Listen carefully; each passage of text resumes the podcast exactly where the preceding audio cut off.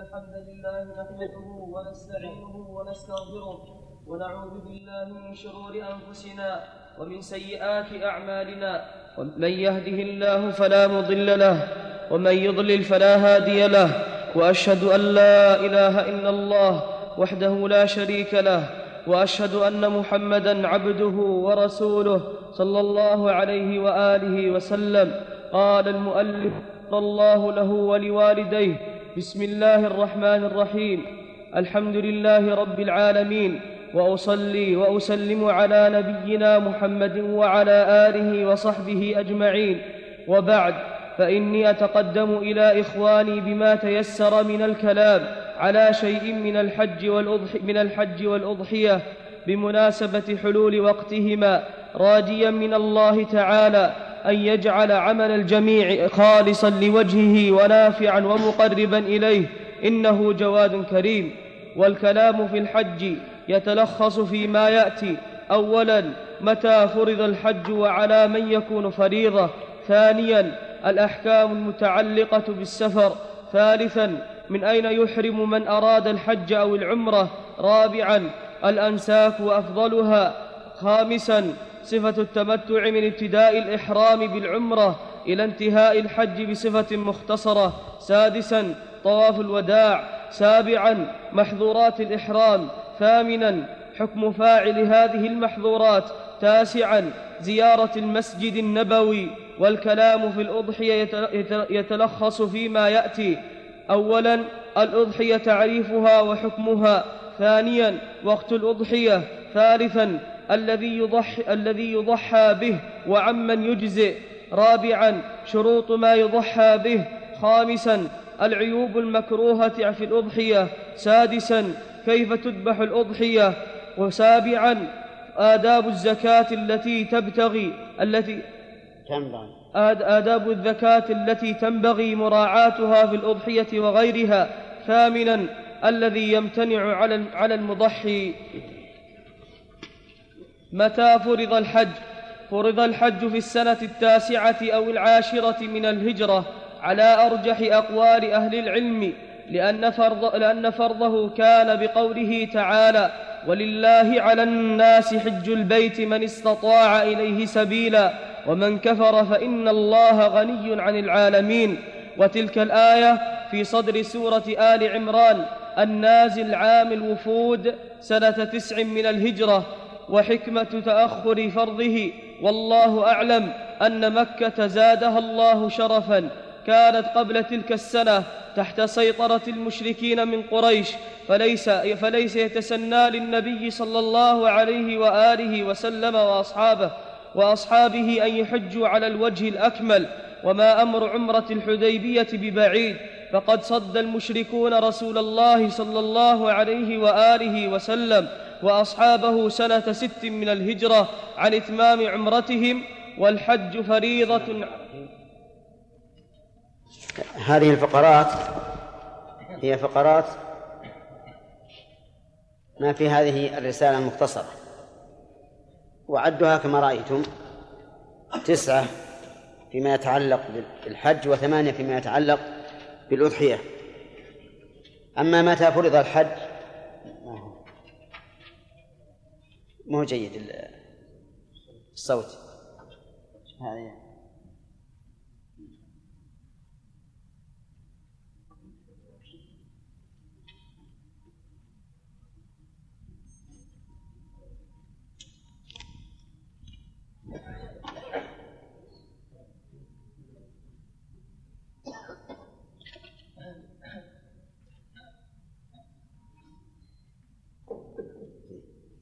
أما متى فرض الحج فقد اختلف العلماء في ذلك. فمنهم من قال إنه فرض سنة ست من الهجرة واستدلوا لذلك بقوله تعالى وأتموا الحج والعمرة لله. لأن هذه الآية نزلت عام الحديبية سنة ست من الهجرة. ولكن الصحيح أنه فرض بقوله تعالى ولله على الناس حج البيت من استطاع إليه سبيلا وهذه الآية نزلت في السنة التاسعة من الهجرة. أما آية البقرة وأتموا الحج والعمرة لله فإن الله فرض إتمام الحج والعمرة لا ابتداءهما وفرق بين الابتداء وبين الإتمام. فالصواب أنها, أنها لم تنزل أنه لم يفرض إلا في السنة التاسعة من الهجرة. والحكمة هو أن مكة كانت قبل ذلك تحت سيطرة المشركين.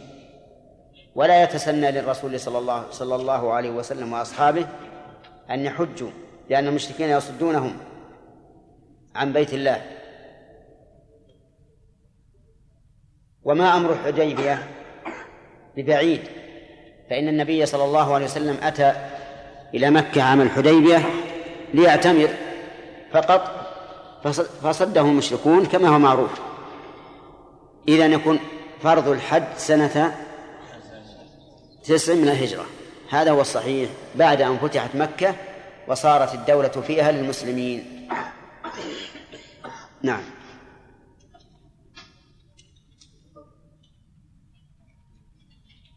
والحج فريضة على كل مسلم بالغ عاقل مستطيع للحج بماله وبدنه.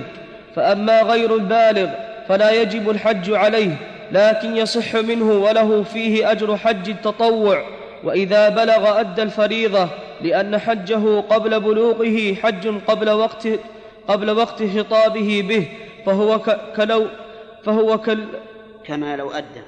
فهو كما لو أدى صلاة الفريضة قبل وقتها والعاجز عن الحج طيب. بماله. الحج فريضة على كل مسلم وضده الكافر. فالحج لا يجب على الكافر بمعنى أننا لا نلزمه به ولا نأمره بقضائه لا بمعنى أنه يسقط عنه عقاب تركه بل سوف يعاقب على تركه وعلى ترك جميع الفرائض بل الكافر يعاقب حتى على المباحات من الطيبات واللباس. لقول الله تبارك وتعالى قل من حرم زينة الله التي أخرج لعباده والطيبات من الرزق قل هي للذين آمنوا في الحياة الدنيا خالصة يوم القيامة. فقوله للذين آمنوا يفهم منه أنها ليست للذين كفروا. وقال تعالى ليس على الذين آمنوا وعملوا الصالحات جناح فيما طعموا إذا ما اتقوا وآمنوا. فقوله ليس على الذين آمنوا وعملوا الصالحات يدل على أن غيرهم عليه جناح. وهو كذلك. فإذا المسلم آه الكافر لا يجب عليه الحج بمعنى أننا لا نلزمه به ولا نأمره بقضائه إذا أسلم. لكن إذا أسلم وهو مستطيع فإنه يلزمه بالخطاب الذي حصل بعد إسلامه طيب. بالغ. ضده الصغير وعرفتم أن غير البالغ لا يجب عليه الحج ولكن يصح منه. ودليله حديث ابن عباس رضي الله عنه. أن امرأة رفعت إلى النبي صلى الله عليه وسلم صبيا فقالت ألي هذا حج؟ قال نعم ولك أجر. ولكنه إذا بلغ يجب عليه أداء الحج لأن حجه قبل البلوغ حج قبل أن يخاطب به. فإذا حج قبل الخطاب صار كمن صلى الصلاة قبل دخول وقتها. فالإنسان لو صلى الصلاة قبل دخول وقتها ظانا أن الوقت قد دخل ثم تبين أنه لم يدخل وجب عليه أن يصليها في الوقت. نعم. والعاجز عن الحج بماله طيب عاقل ضده من؟ المجنون. فالمجنون لا يجب عليه الحج ولا يصح منه أيضا. وذلك لأن من شرط الحج النية وهي القصد والمجنون لا قصد له بخلاف الصبي. الصبي يصح منه الحج ولو لم يميز والمجنون لا يصح منه الحج مطلقا لأنه لأن من شرطه. أي الحج النية وهي القصد ولا قصد للمجنون نعم مستطيع الحج بماله وبدنه. قال والعاجز؟ والعاجز عن الحج بماله كالفقير والرقيق لا يجب عليه الحج لقوله تعالى من استطاع إليه سبيلا وهذا غير مستطيع فلا يجب عليه. وأما العاجز ببدنه فقط فإن كان عجزه لا يرجى زواله كالكبر كالكبر والمرض المستمر فإنه يوكل من يحج عنه وإن كان عجزه يرجى زواله كالمرض الطارئ فإنه ينتظر حتى يشفي حتى يشفى منه ثم يحج فإن مات قبل ذلك حج, حج عنه من, تر من حج عنه من تركته. العاجز عن عن الحج. إما أن يكون عاجزا بماله فهذا لا يجب عليه الحج. ولو كان قادرا ببدنه إذا كان لا يستطيع أن يصل إلى مكة ببدنه. فإن كان يستطيع وجب عليه ولو كان فقيرا. والعاجز ببدنه ينقسم إلى قسمين. عاجز عجزا لا يرجى زواله كالكبير والمريض بمرض لا يرجى برؤه فهذا يلزمه أن يوكل من يحج عنه. وعاجز عجزا طارئا. كمرض طارئ فهذا لا لا يجوز أن يوكل من يحج عنه ولكنه إذا شفي وجب عليه الحج. ودليل ذلك حديث ابن عباس رضي الله عنهما أن امرأة أتت إلى رسول الله صلى الله عليه وسلم فقالت يا رسول الله إن أبي أدركته فريضة الله على عباده في الحج شيخا كبيرا لا يثبت على الراحلة أفأحج عنه؟ قال نعم. قالت إنه شيخ كبير لا يثبت على الراحلة وهذا عجز مستمر ولا طارئ؟ مستمر. وأقرها عليه الصلاة والسلام على قوله إن فريضة الله على عباده أدركت أبي.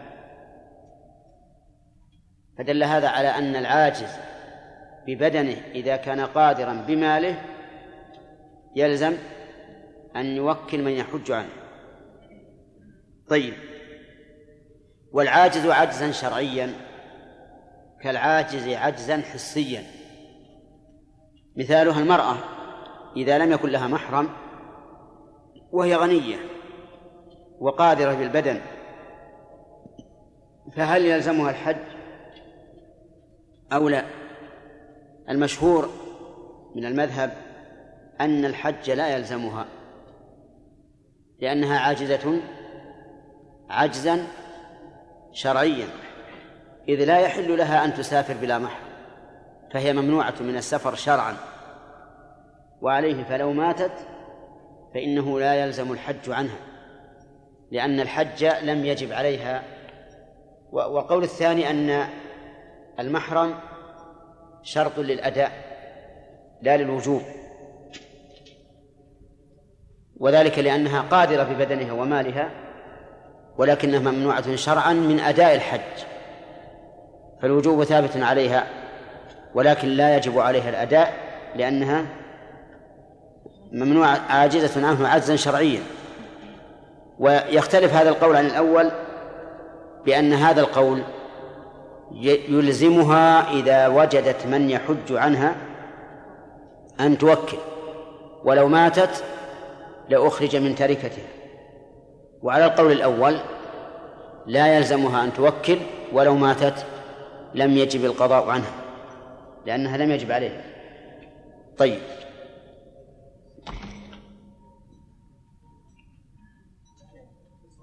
نعم. الظاهر لي أن الصحيح الأول. أنها أنه شرط للوجوب. لأن قوله تعالى من استطاع إليه سبيلا هذه نقول إنها غير مستطيعة. وعاجز عجز ولم يجد من نعم. لا يبقى. يبقى حتى يوجد إلا إذا إذا مات قبل ذلك فإنه يسقط عنه. نعم. إذا بلغ قبل الوقوف فحجه صحيح وإن بلغ بعد الوقوف فحجه نفل نعم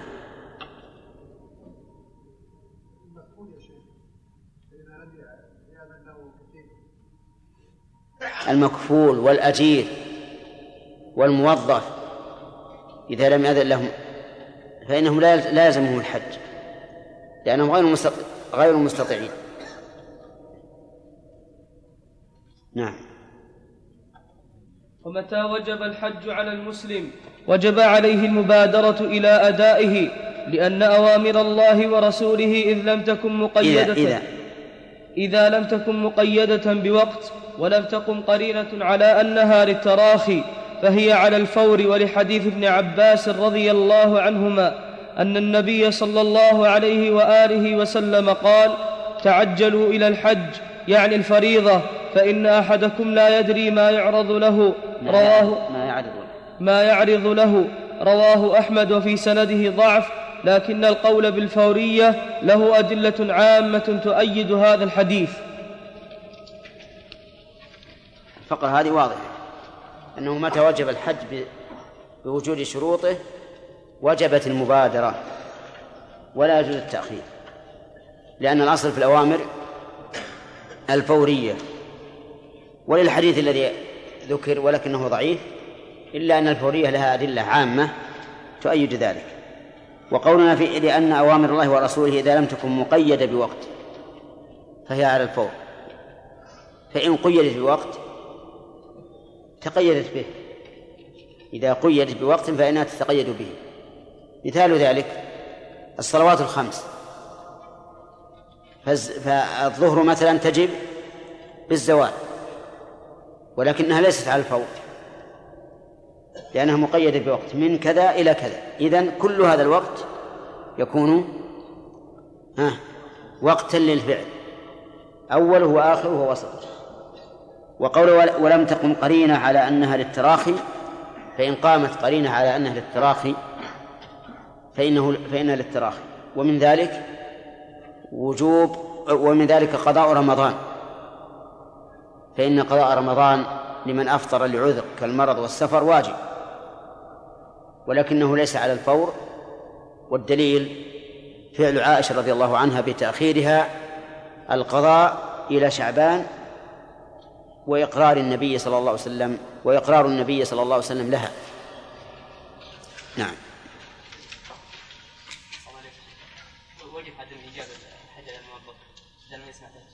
لأنه مشغول. مشغول بسبب سابق على الحج. لا ما هو واجب. لأن الله قال من استطاع إليه سبيلا وهذا الآن لا يستطيع. نعم. ها؟ ارفع صوتك ارفع صوتك. نعم. ها؟ منعها زوجها من الحج؟ منعها زوجها من الحج؟ نعم. تذهب ولو أي نعم وكيف الشيخ الموظف؟ نعم. الفرق بينهم. أن أن الزوجة لا يستمتع الزوج بها في حال الفرائض. ولهذا لو صامت لا يستمتع بها إذا صام صيام فرض. ففريضة الله عليها مستثناة. أما أما الموظف فإنه بمقتضى العقد يلزمه أن يوفي به. شيء حادث. يلزمه أن يوفي به فلا يجوز أن أن يتخلف عن هذا. وبإمكانه أن يستثني. يقول مثلا لمستأجره إنني أستثني مدة الحج. نعم. إذا بلغ الشخص في الحج سواء كان ذكر أو ما ذكرنا؟ قبل قليل. قلنا إذا بلغ قبل الوقوف فحجه فريضة. وإن بلغ بعد الوقوف فحجه نافلة. بعرفة نعم. نعم. الأحكام المتعلقة بالسفر. لما كان الحج لا بد له من السفر بل هو نفسه سفر كان من المهم أن نتكلم عن بعض أحكام السفر هنا. فللسفر أحكام تتعلق به أهمها ما يتصل بالصلاة ويتلخص فيما يلي. ألف في الطهارة فالمسافر يجب عليه أن يتطهر بالماء إن وجده في وضوئه وغسله وغسله, وغسله. فإن لم يجده تيمم صعيدا طيبا فمسح بوجهه ويديه منه فيضرب الأرض ضربة واحدة. وقف وقف ويديه منه. ثم تبدأ فيضرب. فإن لم يجده تيمم صعيدا طيبا فمسح بوجهه ويديه منه فيضرب الأرض ضربة واحدة ثم يمسح وجهه كله وكفيه من أطراف أصابعه إلى كوعه والكوع هو مفصل, كفه من ذراعه. وبذلك يكون متطهرا طهارة كاملة لا تنتقض إلا بما تنتقض به طهارة الماء أو بوجود الماء فإذا تيمم لصلاة الظهر وبقي عليه طهارته وبقي. وبقى عليه طهارته وبقي. وبقي على طهارته إلى العصر صلى العصر بلا, بلا تيمم. وكذلك لو بقي إلى المغرب والعشاء وعلى طهارته صلاها بلا, بلا تيمم. صلاهما. صلاهما بلا تيمم. وإذا حصل طيب. على المش... آه، يقول لما كان الحج لا بد له من السفر بل هو نفسه سفر. ولهذا يجوز لأهل مكة القصر والجمع بعرفة ومزدلفة لأنهم مسافرون. ولو كانت المسافة قصيرة بدليل أن الرسول صلى الله عليه وسلم كان في حجه يقصر الصلاة ويجمع الصلاة ومعه أهل مكة. ولم يأمرهم بالإتمام ولم ينههم عن الجمع. وأما ما ذهب إليه بعض أهل العلم من أن أهل مكة لا يترخصون برخص السفر بالحج فقول ضعيف. مبني على أن السفر مقيد بالمسافة لا بالعرف. وهو كما تعلمون قول ضعيف. إذ لو كان أهل مكة غير أهل مكة غير مسافرين لمنعهم النبي صلى الله عليه وسلم من القصر ومن الجمع. الأحكام المتعلقة بالسفر أولا الطهارة. فالمسافر يجب عليه أن يتطهر بالماء كالمقيم. فإن في, في الوضوء والغسل. فإن عدمه تيمم. لقول الله تعالى أو جاء أحد منكم من الغائط أو لامستم النساء فلم تجدوا ماء فتيمموا صعيدا طيبا فامسحوا بوجوهكم وأيديكم منه. فيمسح بوجهه ويديه من هذا الصعيد الطيب ويكون بذلك متطهرا طهارة كاملة. لا تنتقض إلا بما ينقض الوضوء أو بوجود الماء والتمكن من استعماله. وهذا هو القول الراجح في التيمم أنه رافع لا مبيح. ودليل ذلك قوله تعالى ما يريد الله ليجعل عليكم من حرج ولكن يريد ليطهركم. وقول النبي صلى الله عليه وسلم الصعيد الطيب وضوء المسلم وإن لم يجد الماء عشر سنين فإذا وجده فليتق الله وليمسه بشرته.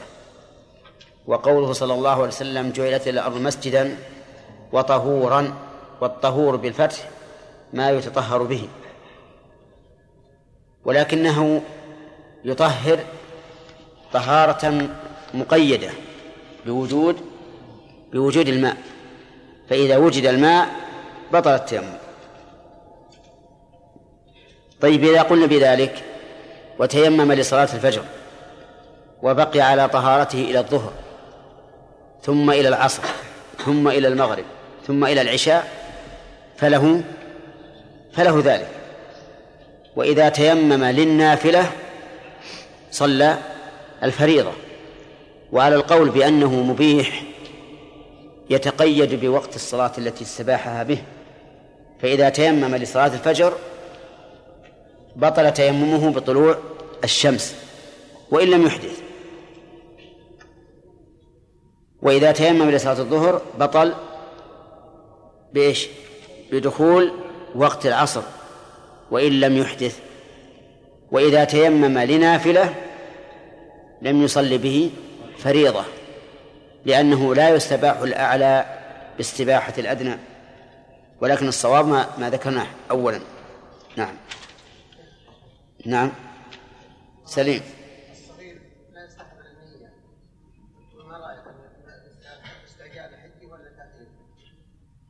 ينوي عنه وليه؟ لكن أنا أرى بالأزمان المتأخرة أن لا يحج بالصبيان. يعني لا ينوى عنهم الحج لما في ذلك من المشقة عليهم وعلى وليهم. المسألة ليست بسهلة. يتعب الولي ويتعب الصبي وهو أمر لم يجب. فإذا كان هذا الشيء المستحب سوف يخل على وليه بالفريضة أو في الفريضة فلا ينبغي أن أن يحججه. البالغ 15 يكون يدرك النية كيف ما يدري؟ ما يستحضر يعني البالغ 15 ما يستحضر النية ما يعرف ينوي؟ لا يعرف ينوي يعني حسيت حسيت العبادة. أليس يصلي؟ نعم. الصلاة أهم أهم من الحج. يقال له إنوي عند الميقات ويقال في الطواف وفي السعي في كل شيء. وأيضا إذا تم له خمسة عشرة سنة فإنه لا يسمى صبيا بل يسمى بالغا ويجب عليه الحج. نعم. الحج على المرأة وهي مرضع. إذا حجت يعني تخشى على بها وإذا أخرجته قد يتعب يوم وإذا إيش؟ وإذا أخرجته مع الحج قد يتعب. لا يجب على الحج تنتظر حتى تفرغ. ها؟ حتى حتى تفطمه. أو يموت. المهم حتى تفرغ منه. نعم. من من نعم. لابد لابد في الحج من النية والحسن نعم.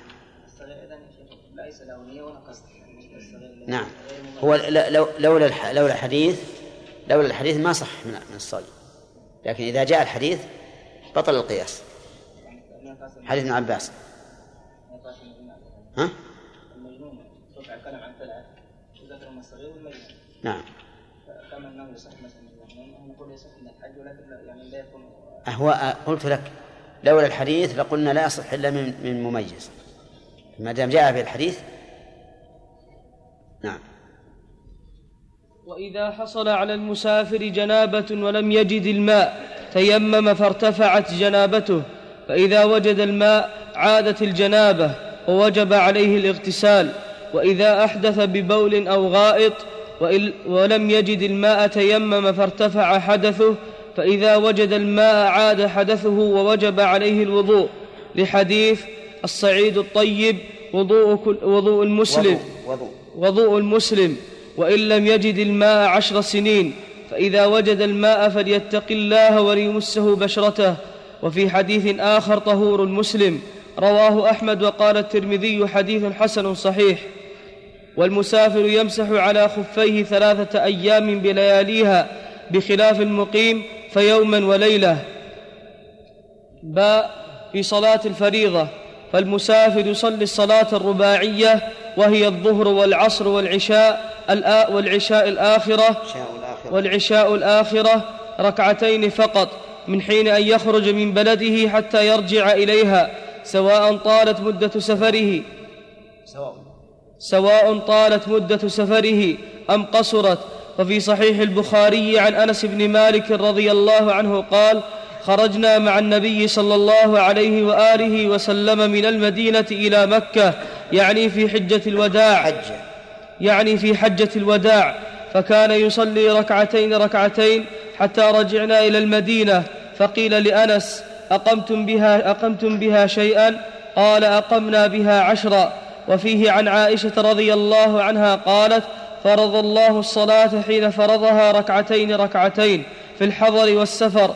فأقرأت فأقرت. فأقرت صلاة السفر وزيد في صلاة الحضر وفي رواية أخرى وفي رواية أخرى له فرضت الصلاة ركعتين ثم هاجر النبي صلى الله عليه وآله وسلم ففرضت أربعا وتركت صلاة السفر على الأولى ولمسلم فأقرت صلاة السفر على الفريضة الأولى. نعم. في الصلاة المسافر يصلي الرباعية ركعتين. من حين أن يخرج من بلده حتى يرجع إليها سواء طالت المدة أم قصرت. ودليل حديث أنس بن مالك خرجنا مع النبي صلى الله عليه وسلم من المدينة إلى مكة فكان يصلي ركعتين ركعتين حتى رجعنا إلى المدينة. إذن المسافر يقصر من حين أن يخرج من بلده إلى أن يرجع إلى إلى بلده. وقول أنس أقمنا بها عشرا أي بمكة يريد بذلك الإقامة للحج كله لأن النبي صلى الله عليه وسلم قدمها في صبيحة اليوم الرابع وخرج منها في صبيحة اليوم الرابع عشر. وحديث عائشة رضي الله عنها يدل على أو يدل بظاهره على أن القصر واجب. لقولها رضي الله عنها تركت صلاة السفر على الأولى أو على الفريضة الأولى. وقد ذهب إلى هذا كثير من العلماء ومنهم أبو حنيفة رحمه الله وأصحابه قالوا إن القصر في السفر واجب وكذلك الظاهرية وهذا القول قوي بلا شك. لولا فعل الصحابة رضي الله عنهم حين أتموا خلف عثمان مع إنكارهم لإتمامه. ولو كانت ولو كان الفرض عليهم القصر ما أتموا خلفه لأن من اعتقد أن القصر فريضة فأتم بطل صلاته. ووجه بطلانها أنه زاد في صلاته عن العدد الواجب فهو كما لو صلى الظهر ستا مثلا. فإن صلاته تبطل بالإجماع. فهذا الذي يجعل الرجل يتوقف في وجوب القصر. أن الصحابة رضي الله عنهم كانوا يتمون مع عثمان مع إنكارهم عليه. وإلا لكان القول بوجوب القصر هو الصواب. ولهذا يكره للإنسان أن يتم في السفر في السفر. يكره كراهة شديدة. لأن الصحابة أنكروا ذلك. نعم. نعم.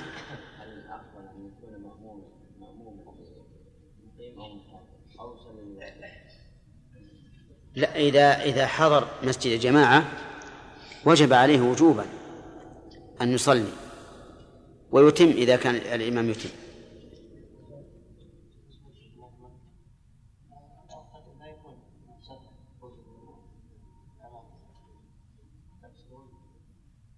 أما أما خروج أما وجود أهل مكة في منى فقريب أن لا يكونوا مسافرين لأن منى أصبحت أصبحت وكأنها حي من أحياء مكة. وأما في مزدلفة وفي عرفة فإنهم يقصرون. نعم.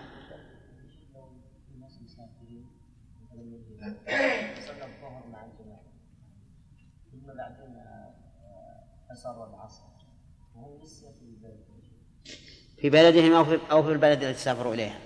لا هم مثلا أي هم من أهل عنيزة ولا غيرها؟ أي نعم لا لا يجوز أن يجمعوا قبل أن يخرجوا من البلد. اللهم إلا إذا كان إذا كانوا يعلمون أنه لا يمكنهم أن يصلوا. العصر في وقتها. كما لو كان يركبون مع شخص لا يقف للصلاة فحينئذ يجمعون. نعم. نعم. ها؟ نعم. يكون فاسقا. لا ما لا يكفر ما في شيء يكفر في تركه إلا الصلاة. الدليل حديث عبد الله بن شقيق.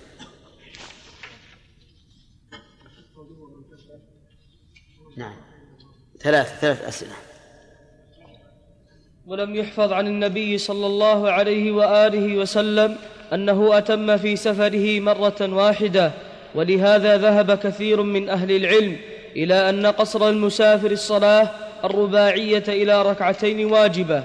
واجب. واجب. وفي صحيح البخاري عن عبد الرحمن بن يزيد قال صلى ابن, ابن. ابن يزيد. حرك. يزيد. حرك الدال. ابن يزيد. يزيد ولا يزيد؟ ابن يزيد. يزيد. خطأ. ابن يزيد. لأن يزيد فعل مضارع. فإذا جعلت علما صارت ممنوعة من الصرف. والمانع من الصرف العالمية ووزن الفعل. فكل اسم جاء على وزن الفعل فإنه لا ينصرف. هذه القاعدة. نعم. عن عبد الرحمن بن يزيد قال صلى بنا عثمان رضي الله عنه بمنى. صلى بنا عثمان الرفع قال صلى بنا عثمان رضي الله عنه بمنى أربع ركعات. فقيل ذلك لعبد الله بن مسعود رضي الله عنه فاستوجع ثم إيش؟ استوجع؟ فاسترجع.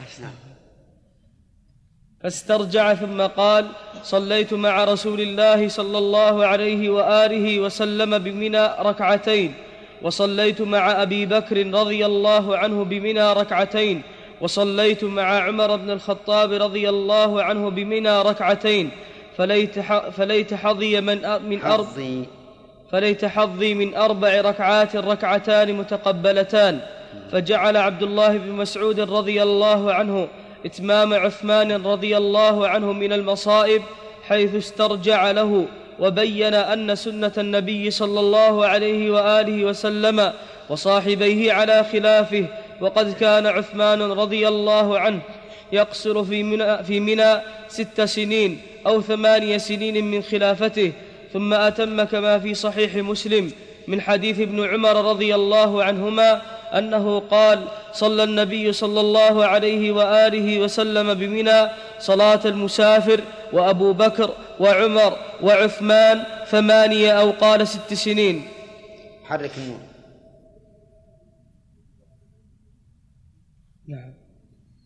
أن النبي صلى الله قال صلى النبي صلى الله عليه وآله وسلم بمنى صلاة المسافر وأبو بكر وعمر وعثمان ثمانية س- أبو ثم- بكر؟ أبو بكر وعثمان وعمر حرك عمر. وعمر. ليش وهو معطوف على المرفوع؟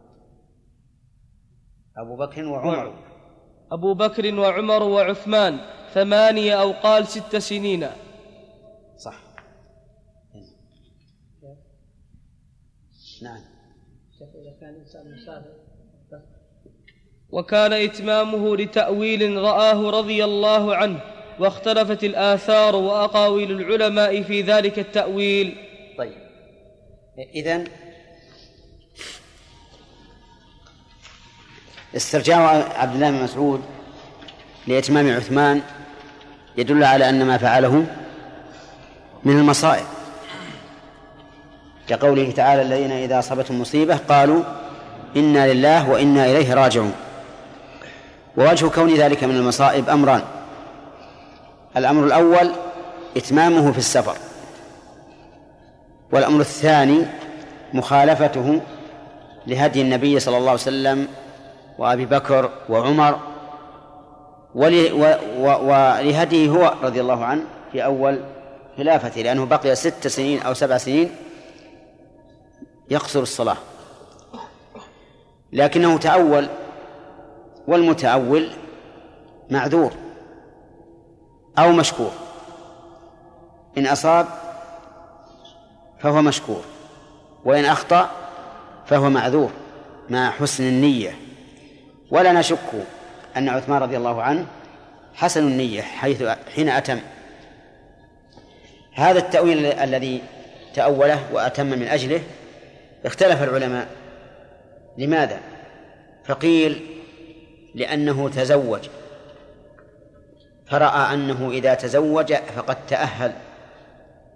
وصارت مكة وطنا له.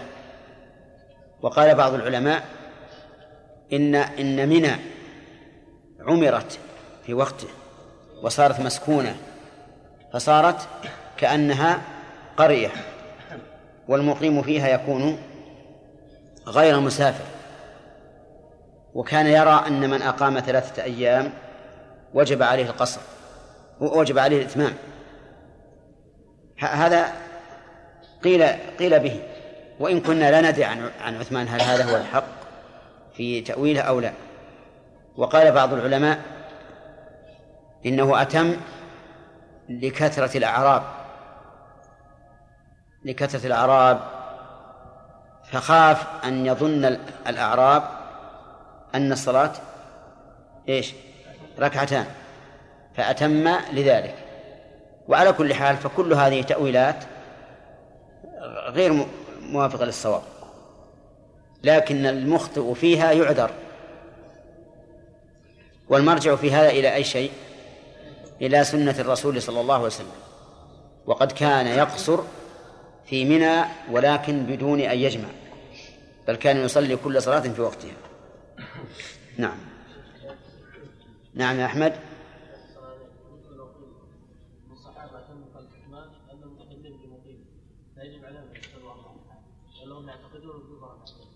نعم. إذا كان الإنسان خلف مقيم وهو يرى وجوب القصر فإنه فإنه لا يجوز أن أن يأتم به. أرأيت لو أن شخصا صلى الفجر خلف من يصلي الظهر؟ فإنه لا لا يجوز أن يصلي أربعا من أجل أنه يتم بمقيم. ولو أن الإمام سهى فزاد خامسة لم يجز لمن علم أنها زائدة أن يقتدي به. نعم. ولكن نازل في المدينة. آه، يوكله صاحب المسجد ويرى أنه يعني يصلي يعني يرى أنه إذا أتم هذا يكتب بعضه وقد إيش؟ يعني إذا تم إيش؟ إذا قصدي إذا قصر المؤتمون به أن يحصل فيهم أشياء يتلخبطون ما يعرفون وقد صاحب المسجد مثلا يتكلم مع الإمام لماذا يترك المسجد ويذهب؟ إذا استنابه شخص وهو مسافر فليعتذر. لأنه بين أمرين. إما أن يصلي الرباعية ركعتين طيلة بقائه في هذا البلد وهذا لا شك أنه لا يرضي المأمومين. وإما أن يتم وهذا خلاف السنة. ولهذا ليس له إلا أن يعتذر. ما لم تكن الاستنابة في صلاة واحدة فحينئذ يصلي بهم ركعتين ثم إذا سلم يبين لهم أن هذا هو السنة. نعم.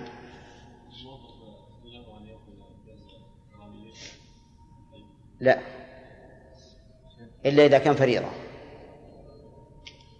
نعم. سم. أما إذا صلى ها. أما إذا صلى المسافر خلف إمام يتم فإنه يجب عليه الإتمام. ففي صحيح مسلم عن موسى بن سلمة الهذلي قال سألت ابن عباس كيف أصلي إذا كنت بمكة؟ إذا لم أصل مع الإمام. فقال ركعتين سنة أبي القاسم صلى الله عليه وآله وسلم. وفيه أيضا عن نافع قال كان ابن عمر إذا صلى مع الإمام صلى أربعا وإذا صلاها وحده صلى ركعتين. وسواء دخل مع الإمام من أول الصلاة أم من أثنائها. لعموم قول النبي صلى الله عليه وآله وسلم فما أدركتم فصلوا وما فاتكم فأتموا. وأما الجمع للمسافر بين الظهر والعصر أو بين المغرب والعشاء فسنة حيث كان على ظهر سير. حيث كان على ظهر سير أي حيث كان سائرا. لما في صحيح البخاري عن ابن عباس رضي الله عنهما قال كان النبي صلى الله عليه وآله وسلم يجمع بين صلاة الظهر والعصر إذا كان على ظهر سير ويجمع بين المغرب والعشاء.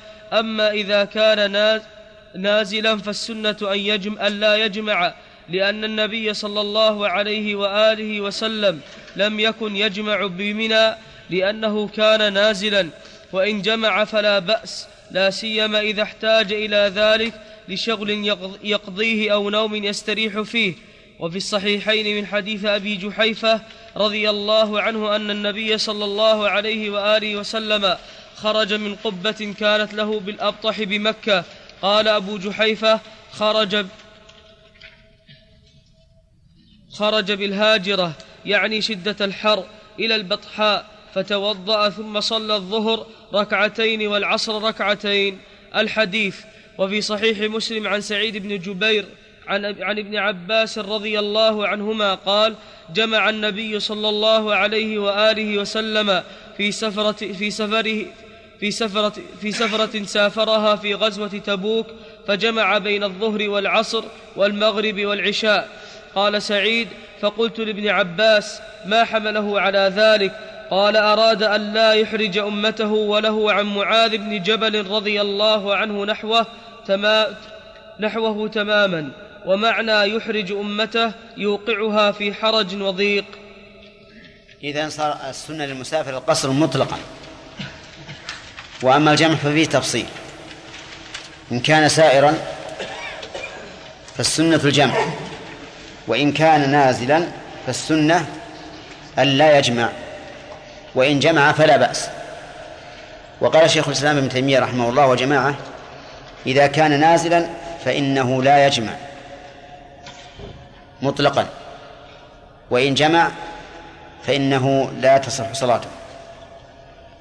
لأن الجمع إنما يكون في من كان على ظهر سيد لكن حديث أبي جحيفة كما ترون ظاهره أن النبي صلى الله عليه وسلم صلى الظهر والعصر جمعا لأنه قال فتوضأ ثم صلى الظهر ركعتين والعصر ركعتين. وهذا ظاهر في أنه جمع بينهما. إذن الجمع فيه التفصيل والقصر ها ليس فيه تفصيل. السنة للمسافر القصر مطلقا ما لم يأتم بمق... ما لم يأتم بمن يتم. نعم. طيب. الله فعل الصحابة. الصحابة ليس بحجة لفعل عثمان رضي الله عنه فإنه مخالف النص عن النبي صلى الله عليه وسلم. قد يقول قال إن فعل الصحابة ليس بحجة لما نعم. عرض النص عن النبي صلى الله عليه وسلم كان يصلي. من أي ناحية ليس بحجة؟ نعم. من أي ناحية ليس بحجة؟ قلنا أن فعل الصحابة ليس بحجة إلا إذا كان يخالف. أقول من أي ناحية؟ تعني فعل عثمان ولا ولا إتمام الصحابة رضي الله عنهم؟ إمام الصحابة لعثمان. لا ما هم. حل حجة. مجمعين المسألة. يكاد يكون إجماع كل الذين معه كانوا يصلون خلفه. ولهذا لما سئل ابن مسعود يعني لماذا تتم خلفه؟ وأنت أنك- أنكرت عليه قال الخلاف شر. نعم بناخذ لما نعم.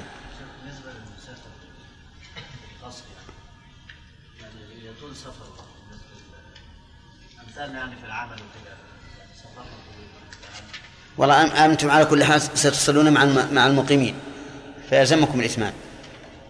لكن إن إن فاتتكم الصلاة فالظاهر لي بالنسبة لكم أن أنكم تتمون. لأن إقامة لأنه لو حصل لكم أن تقيموا أبدا في أقمتم.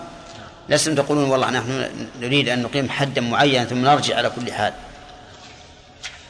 نعم. واصل.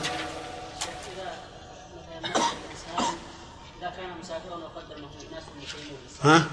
إذا كان الشخص مسافرا. وقدمه ناس مقيمون للصلاة يصلي وهو ناسي. نسي ما, ذكر إلا بعد أن كبر تكبيرة الإحرام طيب.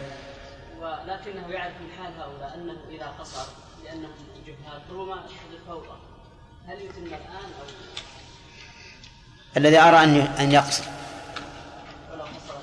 وإذا وإذا قصر وأخبرهم زالت الفوضى. لأننا لو تركنا السنن خوف الفوضى تركنا أشياء كثيرة. لقلنا كل سنة لم يعتدها الناس. نعم. فلا تفعلها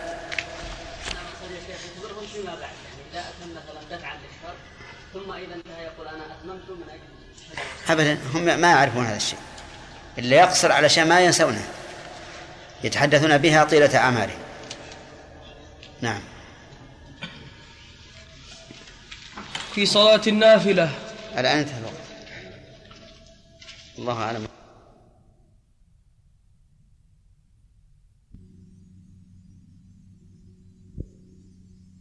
حديث أبي هريرة وإنما أطلنا الكلام في تطوع المسافر يفهم. يؤخذ من هذا الحديث أن الإنسان إذا قضى الصلاة الليلية نهارا فإنه إيش؟ يجهر بالقراءة وكذلك لو قضى الصلاة النهارية ليلا فإنه يسر بالقراءة وهذا يؤخذ أيضا من عموم قول الرسول صلى الله عليه وسلم من نام عن صلاة أو نسيها فليصلها إذا ذكرها. فإن قوله فليصلها يعم نفس الصلاة وكيفية الصلاة. وهو كذلك.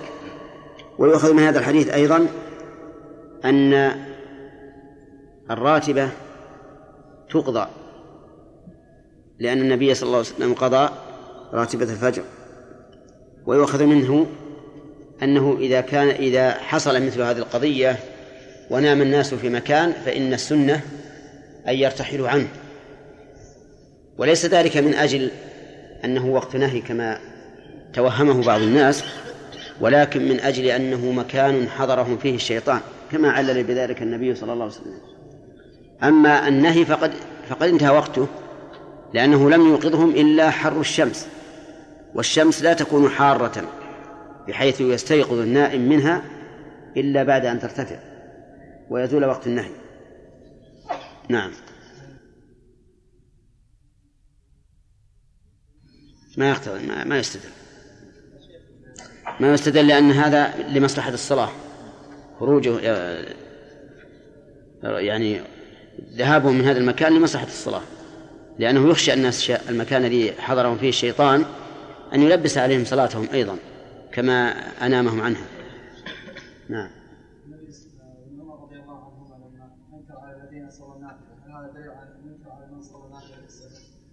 لا هو ما أنكر هذا الإنكار. ما ذهب مثلا لهم وقال اترك النافلة.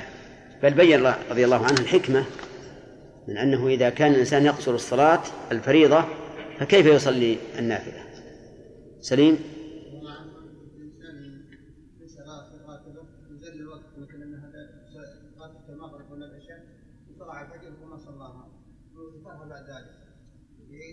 نعم. تقضيها نعم. وإنما أطلنا الكلام في تطوع المسافر بالنافلة لأن بعض الناس يرى أن لا تطوع ألا. ألا تطوع للمسافر مطلقا. وقد تبين مما ذكرنا أن الذي دل عليه الدليل ألا يتطوع براتبة الظهر والمغرب والعشاء. ما عدا ذلك من النوافل فباق على مشروعيته والله الموفق.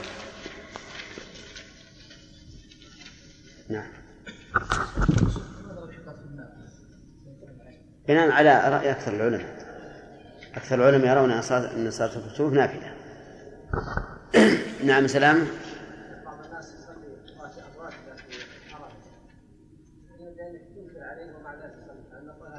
لا لا لعله يريد التطوع المطلق. لأن الإنسان إذا نوى التطوع المطلق فلا بأس.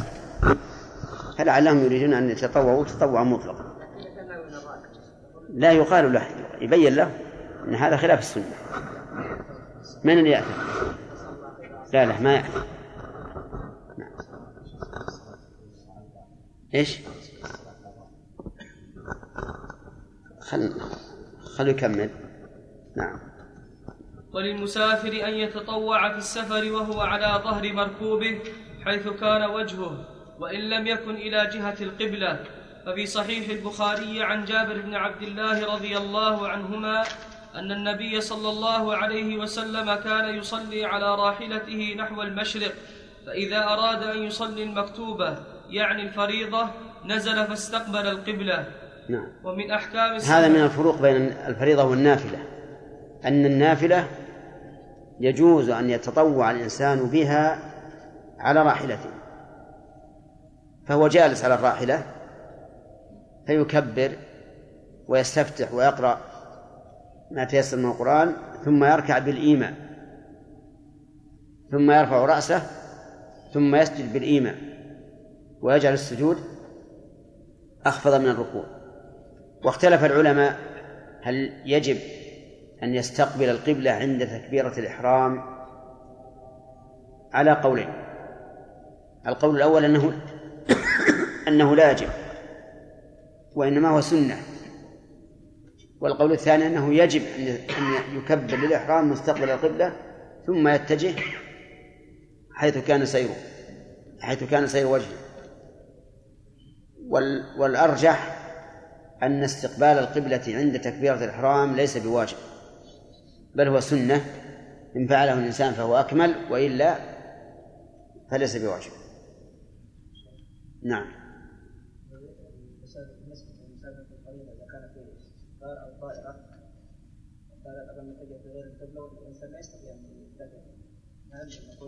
الفريضة يعني؟ نعم. الفريضة نقول إذا أدركتك وأنت في الطائرة. فإن كان في الطائرة متسع بحيث يمكنك أن تصلي إلى جهة القبلة وتركع وتسجد فافعل. وإن لم يكن فانتظر حتى تهبط الطائرة إن كان في الوقت متسع أو كانت الصلاة مما يجمع إلى ما بعده. كصلاة الظهر مثلا تؤخرها العصر. وإن لم وإن لم يمكن وخشيت فوت الوقت فإنك تصلي على حسب حالك وتأتي بما تستطيع من أركان الصلاة. والقطار أهوى من الطائرة لأن الغالب من القطار يكون فيه متسع. نعم. نعم.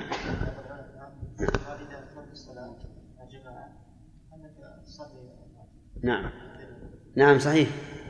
قال بعض العلماء إنك اذا إذا صليت خلف إمام يتم وأنت مسافر وأتممت فتطوع بالراتبه واستدل بقوله أي قول ابن عمر لو كنت مسبحا لأتممت. قال فهذا دليل على أنه إذا أتم يسبح لكن هذا فيه نظر. لأنه لو كان الأمر كذلك لقلنا إن راتبة المغرب لا تسقط لأن المغرب ليس مقصورا. الصحيح أنه لا أنه لا أن الرواتب الثلاث ليست ليست بسنة في السفر وما عداها فهو سنة.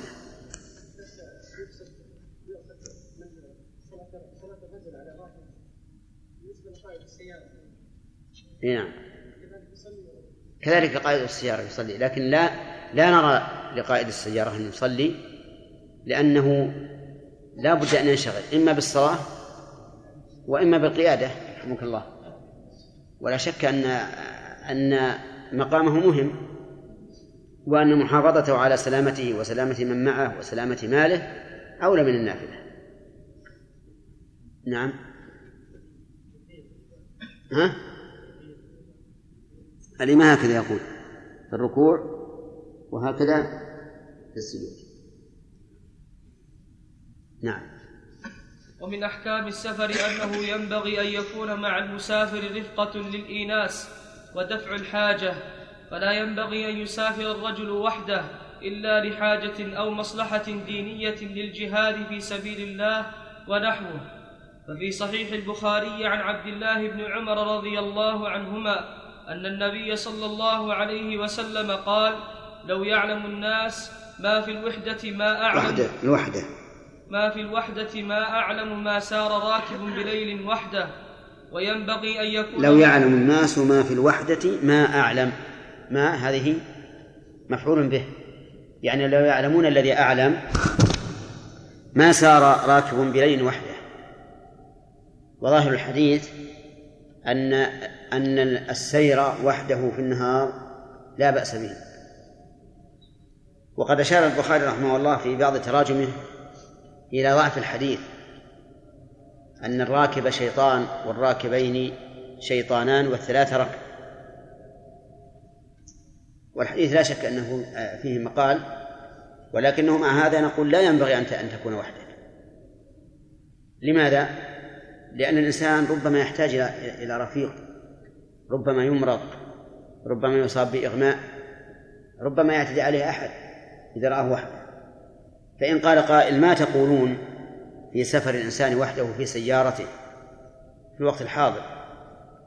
قلنا نقول إذا كان الخط معمورا بالسيارات كخط الرياض القصيم مثلا أو خط جدة مكة فإن ذلك لا يعد وحده. لأن هذا كشارع المدينة يعني كالذي يمشي في المدينة. أما إذا كان إذا كان السائر على هذا الخط قليلا فهذا يصدق عليه أنه واحد. نعم. نعم.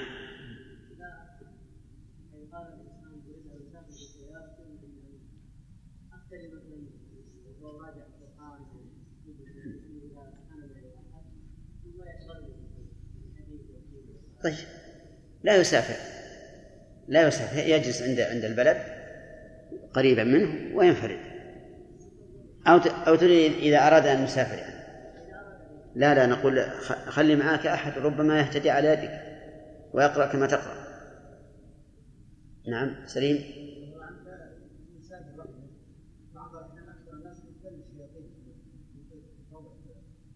إيش بعض الناس إيش؟ إي نعم. ما فيها شك. هذه من مضار الإنسان ربما يخيل له أو يرى أزوالا. نعم. إي نعم.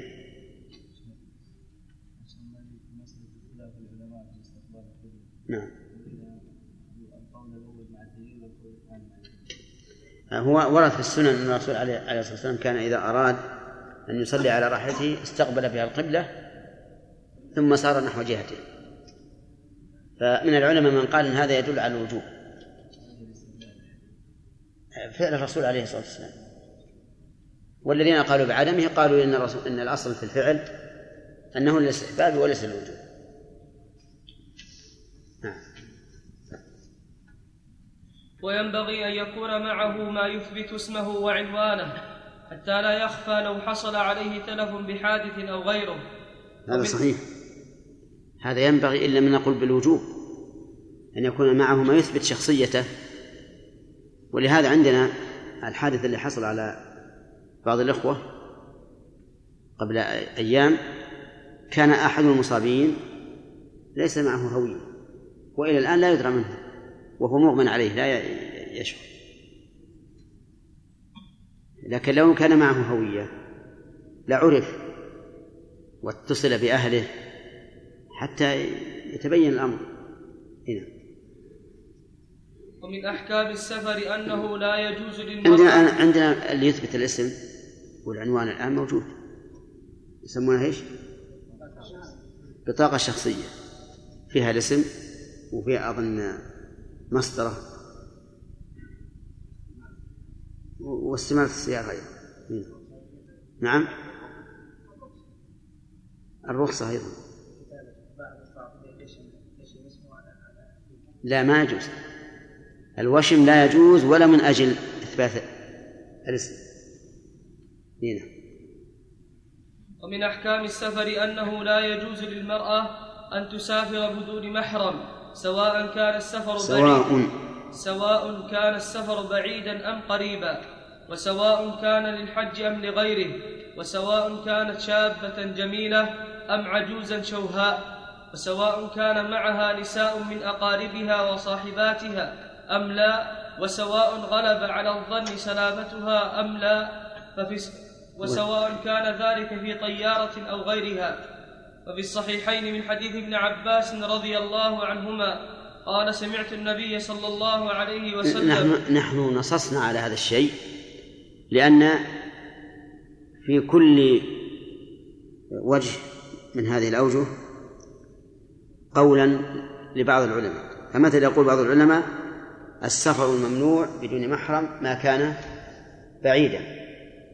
ومن العلماء من يقول سفر المرأة المحرم بلا محرم إذا كانت شابة جميلة. أما إذا كانت عجوزا شوهاء فلا مانع. ومن الناس أيضا من يقول إذا كان معها نساء وهي آمنة فلا, فلا حرج. ومن الناس من يقول إذا أمنت مطلقا فلا حرج. وأما وأما الطيارة فالذين قالوا بأنه يجوز بلا محرم قالوا لأن الغالب السلامة إذ أن الناس في الطائرة كالذين في السوق. ومعلوم أن المرأة في السوق تمشي وحدها بدون محرم. ولكننا نقول الأحاديث في هذا عامة والسلامة وإن كانت في بعض المواضع أقرب من بعض لكن الخطر لا, لا بد منه إذا لم يكن معها محرم. وقد جرى في الطائرات على متنها من الفتن والشرور ما يدل على حكمة الشارع في منع المرأة من السفر بلا محرم. نعم. وفي الصحيحين من حديث ابن عباس رضي الله عنهما قال سمعت النبي صلى الله عليه وسلم يخطب يقول لا يخلون رجل بامرأة إلا ومعها ذو محرم ولا تسافر المرأة إلا مع ذي محرم. فقال رجل فقام رجل فقال يا رسول الله إن امرأتي خرجت إن امرأتي خرجت حاجة وإني وإني اكتتبت في غزوة كذا و... بالبناء المحول. نعم. وإني اكتتبت في غزوة كذا وكذا فقال النبي صلى الله عليه وسلم انطلق فحج مع امرأتك. فأطلق النبي صلى الله عليه وسلم النهي عن سفر المرأة بدون محرم ولم يقيده بسفر دون سفر ولا بامرأة دون أخرى ولا بحال دون حال ولم يستفصل ولم يستفصل الرجل عن امرأته. والمحرم زوج المرأة. اي نعم. هذا يدل على إيش؟ على العموم لأن من قواعد العلماء المقررة أن ترك الاستفصال في مقام الاحتمال ينزل منزلة العموم في المقال. ترك الاستفصال في مقام الاحتمال ينزل منزلة العموم في المقال. وهذه القاعدة الصحيحة فيما إذا كان الاحتمال قريبا. أما إذا كان بعيدا فلا. والاحتمال في هذه المسألة التي سأل عنها الصحابي الاحتمال قريب. يعني في احتمال أن المرأة هذه عجوز أو شوهاء أو معها نساء أو ما أشبه ذلك وما ولما لم يستفصل النبي صلى الله صلى الله عليه وسلم في هذا علم أن المسألة عامة. وأنه لا يجوز للمرأة أن تسافر بلا محرم مطلق نعم السلامة إيش؟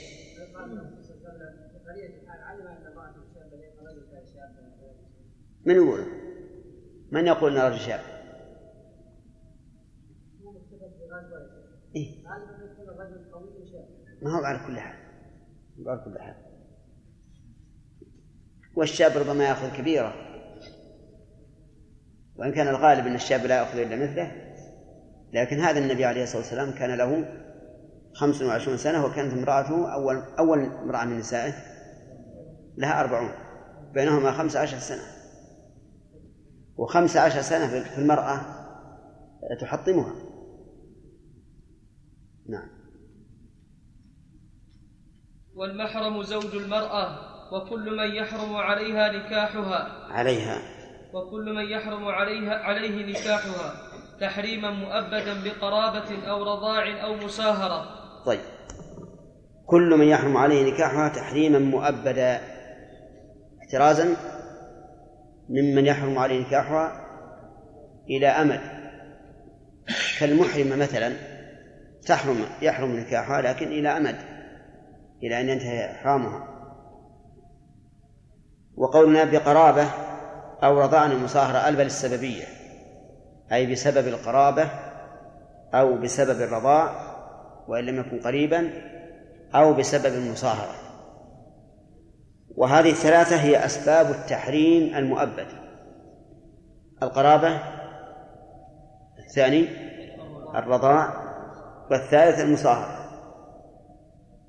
ودليلها من القرآن قوله تعالى حرمت عليكم أمهاتكم وبناتكم وأخواتكم وعماتكم وخالاتكم وبنات الأخ وبنات الأخت وأمهاتكم اللاتي أرضعنكم وأخواتكم من الرضاعة وأمهات نسائكم وربائبكم اللاتي في حجوركم من نسائكم اللاتي تحرمون بهن. فهذه الآية والتي قبلها احتوت على جميع المحرمات تحريما مؤبدا. بل فيها وأن تجمعوا بين الأختين وهذا من التحريم إلى أمد نعم. فالمحارم من القرابة أو الرضاع سبعة. الأب وإن علا. الأب غلط. هذه وفاة وأبا. آه. الأب وإن علا والابن وإن نزل والأخ وابنه وابنه وإن نزل وابن الأخت وإن نزل والعم وإن نزل كيف وإن العم علا- نزل؟ لا. لكنه نعم. والعم والعم والعم وإن علا والخال وإن علا طيب إذ قلنا العم وإن علا والخال وإن علا إذا معناه عمك عم لأولادك وعم آبائك وأجدادك عم لك وخالك خال لأبنائك وبناتك وخال أبي آبائك وأجدادك خال لك. نعم. أرفع يدك. وش شرعا شرعا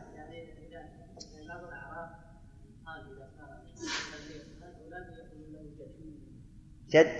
لا غلط. هنا وقال الجد هو أبو الأب. أما أخو الأم فهو خال. أخو الجدة خال.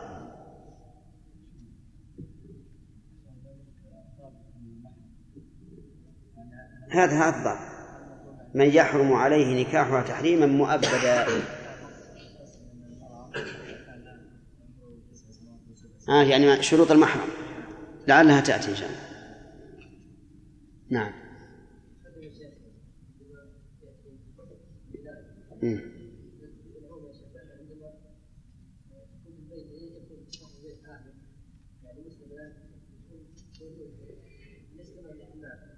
والله هي لا, هي لا شك أن بقائها في البلد في غير بلدها أنها مسافرة. لكن هي إذا وصلت البيت أهوى مما إذا جاءت من بلدها. يكون مصرا على المعصية لكن إذا كانت إذا كانت مثلا ساكنة في مكان آخر وتأتي إليه مثلا تخدمه في مدة من الزمن أو من اليوم والليلة ثم ترجع إلى بيتها فلا أظن أنه يكون عليه عليه إثم. إي نعم هذا هو الغالب. هذا وهو الخطر أيضا. وكم من مسائل وقعت من الفحشاء لهذا السبب. إي لكن الشايب اذا صارت حولها المرأة يدبها الحياة. نعم.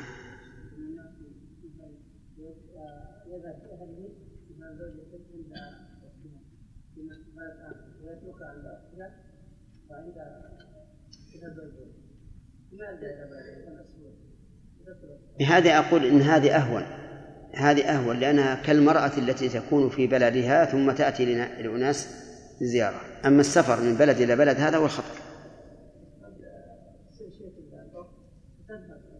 نعم قد يكون هذا. لكن نقول للأخت لا تخرجي من البيت. وأختك موجودة. اذهبي أنت وإياها. خوفا من أن يأتي يرجع الرجل فلا يجي في البيت إلا أخت زوجته. إيه ينصح. نعم. والمحارم من المصاهرة. إذا عرفنا الآن المحرمات بالقرابة أو أو بالنكاح أو بالرضاء كم؟ سبع. الأم من النسب ونظيرها الأم من الرضاع. البنت وإن نزلت من النسب ونظيرها البنت من الرضاع. الأخت من النسب ونظيرها الأخت من الرضاع. بنت الأخ من النسب ونظيرها بنت الأخ من الرضاع. بنت الأخت من النسب ونظيرها بنت الأخ الأخت من الرضاع. العمة من النسب نظيرها العمة من الرضاع والخالة من النسب نظيرها الخالة من الرضاع. لقول النبي صلى الله عليه وسلم يحرم من الرضاع ما يحرم من النسب. فقارن بين المحرمات بالرضاع والمحرمات بالنسب تكون المحرمات من الرضاع سبعا كما كانت المحرمات من النسب سبعا. نعم. والمحارم من المصاهرة أربعة أبو زوج المرأة وإن علا وابن زوج المرأة وإن نزل. آه معلوم هذا؟ أبو زوج المرأة. وإن علا صح؟ فالزوجة إذا كان لزوجها أب أو جد فهو محرم لها. ابن. ابن زوج المرأة وإن نزل. ابن زوج المرأة وإن نزل. معروف؟ يعني امرأة لها زوج وله أبناء. أو أبناء أبناء. من غيرها لأن إذا كان منها فهي أم.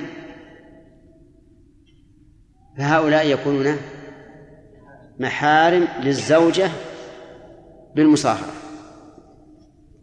نعم. والزوج بنت المرأة وإن نزلت. الرابع زوج بنت المرأة وإن نزلت. تصورتموها زوج بنت المرأة. وإن نزلت.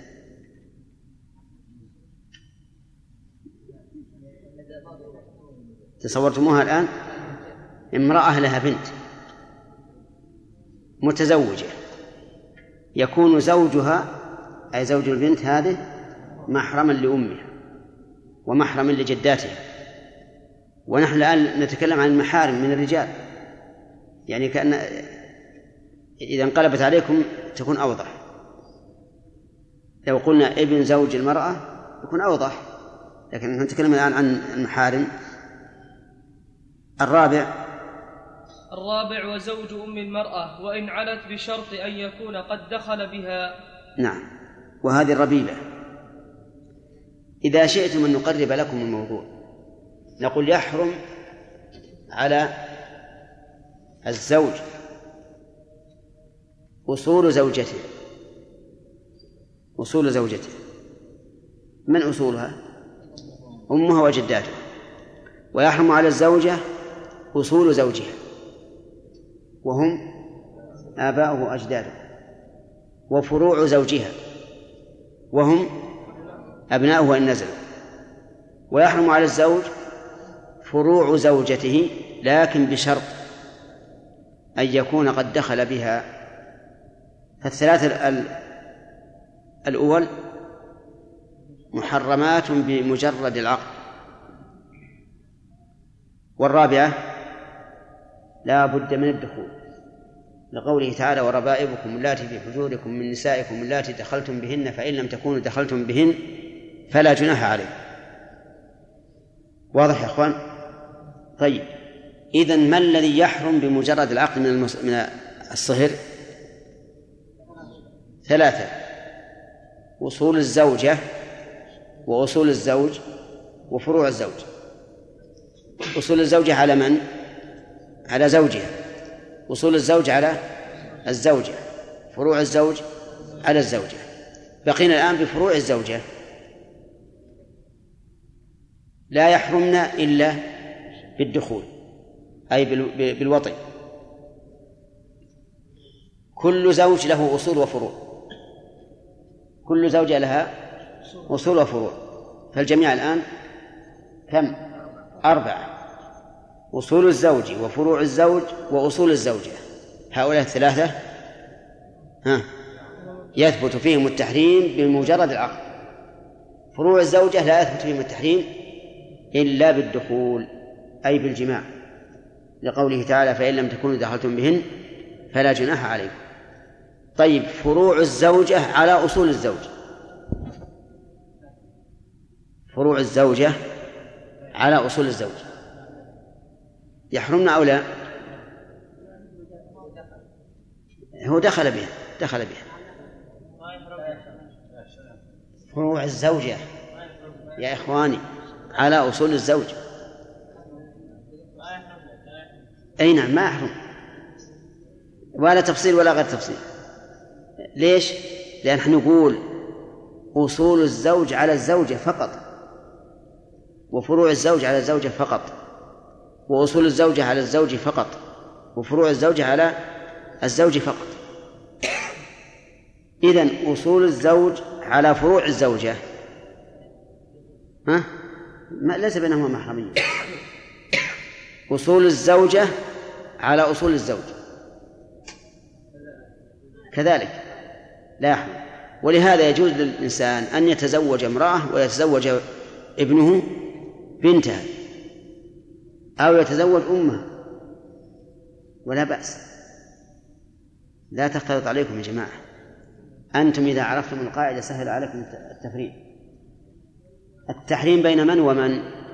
بين الزوجة وأصول زوجها أو فروعه بين الزوجة خاصة وأصول زوجها أو فروعه بين الزوج وأصول زوجته أو فروعها. وأما أصول هذه وأصول هذا أو فروع هذه وفروع هذا فليس بينهما تحريم. نعم. أي الوقت صحيح لكن بس نكمل ويشترط أن يكون محرم. ويشترط ويشترط أن يكون المحرم بالغا عاقلا فالصغير والمجنون لا يكفيان لجواز السفر معهما. وعلى هذا طيب لماذا؟ لأن الصغير والمجنون هما يحتاجان إلى رعاية فكيف يكونان راعيين على غيرهم أليس كذلك؟ طيب والغرض من السفر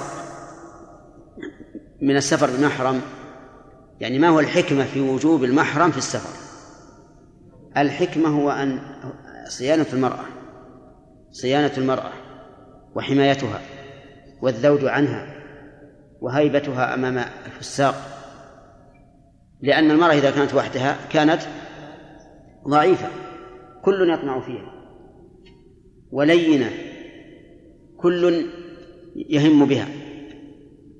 وأما قول العامة إن الحكمة من المحرم أنه إذا ماتت يفك حزائم كفنها. هذه موجودة عند العامة ما عدا عليه عند عامتنا نحن ولا عند عامتكم أنتم. الحكمة أنها إذا ماتت فإنه يفك حزائم كفنها. نقول هذا ما هو صحيح. لأن فك الحزائم ليس خاصا بالمحرم. فقد ثبت أن النبي صلى الله عليه وسلم أمر أبا طلحة أن ينزل في قبر ابنته لينزلها مع أن الرسول وهو أبوها موجود وزوجها وهو عثمان موجود أيضا. فقال أيكم لم يقارف الليلة؟ قال أبو طلحة أنا. قال انزل. انزل في القبر. فنزل. فتنزيل المرأة في قبرها وفك حزائمها ليس من شرطها أن يكون من محرم. فيكون هذا فتكون فتكون العلة التي علل بها العوام علة. أو عليلة. أو علة. علة مرض يعني. طيب. لأم أبي الزوج أم أم أم أم زوجة أبي الأم أم زوجة أبي الأم. زوجة أبي الأم. زوجة أبي الأم إيه. على من؟ على زوجة إيه. ما تحرم ليست من ليست من أصول زوجته أصبر. أم ليست هل هي من أصول زوجته؟ من فروعها؟ إذا لا تحرم اصبروا يا جماعة لا يكون محرما لها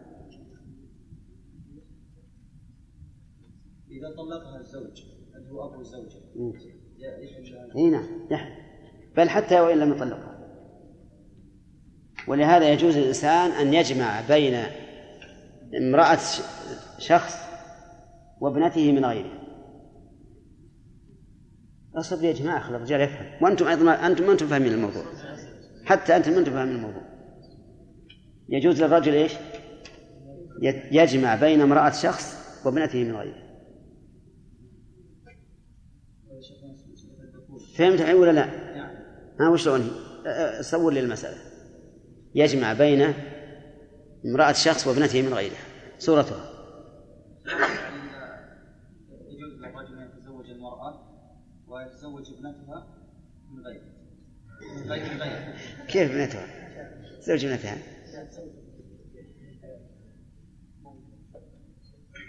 ابن الزوج. يتزوج ابنة زوجها من غيره. مثل مثاله.